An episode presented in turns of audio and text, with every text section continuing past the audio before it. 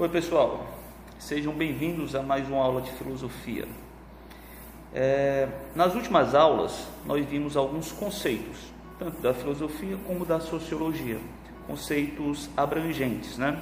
Conceito de homem, conceito de bem, conceito de mal, conceito de racional, falamos de felicidade, falamos de amor, falamos de uma série de conceitos importantes para a filosofia.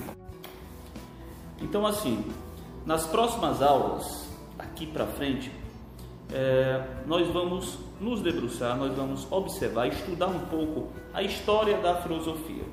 Eu vou convidar vocês para um passeio surpreendente que começa na Grécia Antiga e a gente vai conhecer figuras, personagens fundamentais para a filosofia. A gente vai conhecer as melhores mentes que a humanidade foi capaz de produzir no decorrer aí de 2500 anos, tá bom?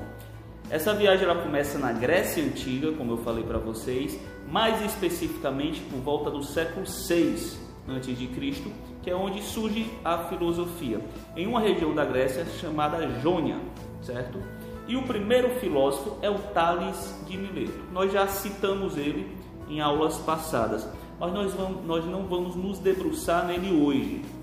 Hoje a gente vai fazer um apanhado geral da história da filosofia e eu quero que vocês entendam como essa ciência começou, o que ela se propôs a estudar e como ela se divide fundamentalmente no seu nascimento. Mas antes de embarcarmos nessa máquina do tempo chamada conhecimento, chamada cultura, que vai nos levar até a Grécia Antiga para conversarmos com figuras como Tales, como Sócrates, como Demócrito. Antes disso, vamos relembrar o que é filosofia, para que serve filosofia e por que esse nome, essa ciência, essa forma de pensar, ela é fundamental para o homem e para o mundo. Como a gente viu é, logo nas aulas introdutórias da nossa disciplina, filosofia é a tentativa racional de entender nós mesmos, o mundo e tudo que nos cerca. Então, percebam o destaque da palavra, a tentativa racional. Existiam outras explicações para o mundo antes da filosofia. Essas explicações, elas usavam a imaginação, elas usavam os sentimentos. Então, os discursos que tentavam explicar o mundo antes da filosofia não eram discursos focados, baseados na razão, baseados na explicação científica do mundo. Eram discursos baseados no mito, baseados na religiosidade. São discursos importantes também. Aqui não tem uma, um comparativo de qual é melhor. São discursos que ajudaram a humanidade em determinado momento a se organizar, a se orientar melhor nesse mundo, nesse vasto mundo cheio de desafios, cheios de perigos que os que a. Só que a filosofia surgiu. A filosofia surgiu com uma tentativa racional de entender o mundo e as coisas que o cercam. Então, por que o céu é azul? Antes foi porque uma deusa chorou e a lágrima dela tornou o céu azul. Depois da filosofia, não aparece a interrogação e aparece uma coisa fantástica: o não sei. Ah, eu não sei porque o céu azul. Vou pesquisar, vou observar. Então, os primeiros filósofos eles tinham o desafio absurdo de entender toda a natureza que cercava eles, só que eles não tinham a facilidade que a gente tem hoje, que é o conhecimento de dois mil anos agrupado selecionado, dividido em ciências, em categorias e de fácil acesso a todos. Se vocês querem saber por que o céu é azul, se vocês querem saber é, qual a distância do Sol da Terra, se vocês querem saber qualquer dúvida científica que vocês possam vir a ter em relação ao mundo, é só jogar no Google que você sabe tudo. Todo o conhecimento da humanidade está é, separado por categorias, está arquivado na internet. Então a internet que está favorecendo, está possibilitando você assistir essa aula minha, ela traz em si todo o conhecimento da humanidade nela. Basta você ter, basta que você tenha interesse para pesquisar isso. Mas antes, os nossos primeiros filósofos, lá no século 6 antes de Cristo, eles não tinham a internet. Eles não tinham todo o conhecimento da humanidade. Por quê? Porque a humanidade ainda não tinha produzido esse conhecimento. Ela começa a produzir esse conhecimento a partir desses primeiros filósofos. Mais precisamente, a partir do primeiro filósofo, Tales de Mileto. Aqui eu quero fazer uma divisão para que vocês é, entendam, consigam na cabeça de vocês entender melhor a história da filosofia, tá bom? A história da filosofia ela se divide principalmente, basicamente no início dela, entre dois pontos, entre dois períodos. O período pré-socrático, veja a palavra pré-socrático. Pré quer dizer antes, né? Pré-história, pré-socrático. Então, antes, pré-socrático, antes de Sócrates. E o período socrático, depois de Sócrates. Mas, professor, quem foi Sócrates? Sócrates foi um filósofo grego, nascido em Atenas, no ano de 470 a.C. e falecido morto em 399 a.C. aos 70 anos. Sócrates, provavelmente você já deve ter ouvido falar esse nome, por mais que não saiba quem ele foi ou a forma dele pensar, mas você já deve ter ouvido falar esse nome. Sócrates não é apenas um jogador de futebol lá do Corinthians dos anos 80. Então Sócrates, ele foi uma figura tão importante para a filosofia que ele divide a história da filosofia entre antes e depois de Sócrates. Obviamente, não é o Sócrates para dizer, ah, a filosofia vai se dividir agora antes de mim, não foram os historiadores da filosofia que perceberam que ali, a partir de Sócrates, tinha uma mudança de perspectiva de pensamento, uma mudança de perspectiva de análise, de estudo, de racionalidade. Então, eles dividiram para melhor é, a gente entender a história da filosofia e os filósofos, eles dividiram a história da filosofia entre antes de Sócrates, período pré-socráticos.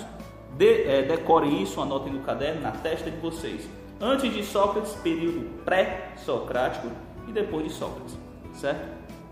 Nesse primeiro momento, nós vamos focar, nós vamos nos concentrar no período pré-socrático. Pré-socrático é o período antes de Sócrates. Decore isso. É, esse período ele é marcado por uma pergunta, certo? Esses primeiros filósofos que é, eles, eles, o pensamento dele, deles que lá na Grécia Antiga, ele vai se estender por alguns séculos, tá? Esse período pré-socrático não dura só dois meses e começa Socrático, não, é alguns séculos antes de Sócrates. É, esses filósofos eles tentam resolver basicamente uma interrogação. Que interrogação é essa? Afinal de contas, o que é o mundo? Os filósofos pré-socráticos também eram conhecidos chamados de filósofos da natureza. Porque a sua investigação, a sua curiosidade era voltada para as questões naturais do mundo, para tentar explicar como o mundo surgiu, como tem tantas mudanças e transformações do mundo e principalmente se tem uma substância que é a origem de todas as outras coisas do mundo, certo? Esses eram os principais interesses dos filósofos pré-socráticos. E aí, é, de novo, reparem que eles não tinham o Google, não tinham dois mil anos de conhecimento é, sistematizados, separados em categorias para orientá-los. Eles não tinham. Tentem responder essa pergunta vocês mesmos. O que é o mundo? Como é que surgiu esse mundo? Como é que surgiu tantas formas diversas de coisas? Por que é que a formiga é tão diferente de mim, é tão diferente de um elefante? O que é o sol, essa bola de fogo queimando no céu? Por que tem dia e tem noite? Por que morremos? Meu Deus do céu, por que morremos? Como é que pode uma, uma mulher, uma mãe, dentro da barriga dela, criar um bebê? Criar ossos, criar órgãos, criar a alma do bebê. Como é que pode tudo isso? Que mistério é esse? Quem foi que criou isso? Obviamente, é os mais religiosos como eu falei para vocês, era o discurso também da época vigente, foi Deus que criou tudo isso, ok. Mas como Deus criou tudo isso? Que, que, que estrutura ele usa para criar tudo isso? Certo? É, lembrando também que a noção de Deus desses filósofos não era a mesma noção de Deus que temos hoje. Eles, por exemplo, eles estão, como eu falei para vocês, há seis séculos antes de Cristo, seis mil anos antes de Cristo, perdão, 600 anos antes de Cristo. Então eles, eles não têm, eles não conheceram o Deus cristão, o Deus para eles existiam deuses, certo? Então a nossa noção de Deus é bem diferente da deles. Para eles também, o mundo sempre existiu. O mundo não começou a partir do nada. O mundo sempre existiu e só se transforma. Então, como é que esse mundo que sempre existiu começou? Se é que começou, visto que sempre existiu, ou como se dessa transformação do mundo foram questões levantadas pelos filósofos pré-socráticos, também chamados de filósofos da natureza.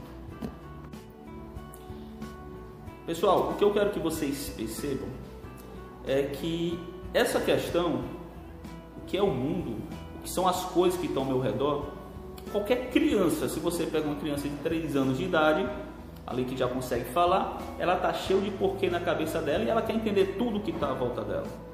Porque o céu é azul, porque a planta cresce para cima, tudo. Uma criança pequena, ela enche você de porquê. De onde é que vem os bebês, para onde é que a gente vai quando morre, ela enche você de porquês.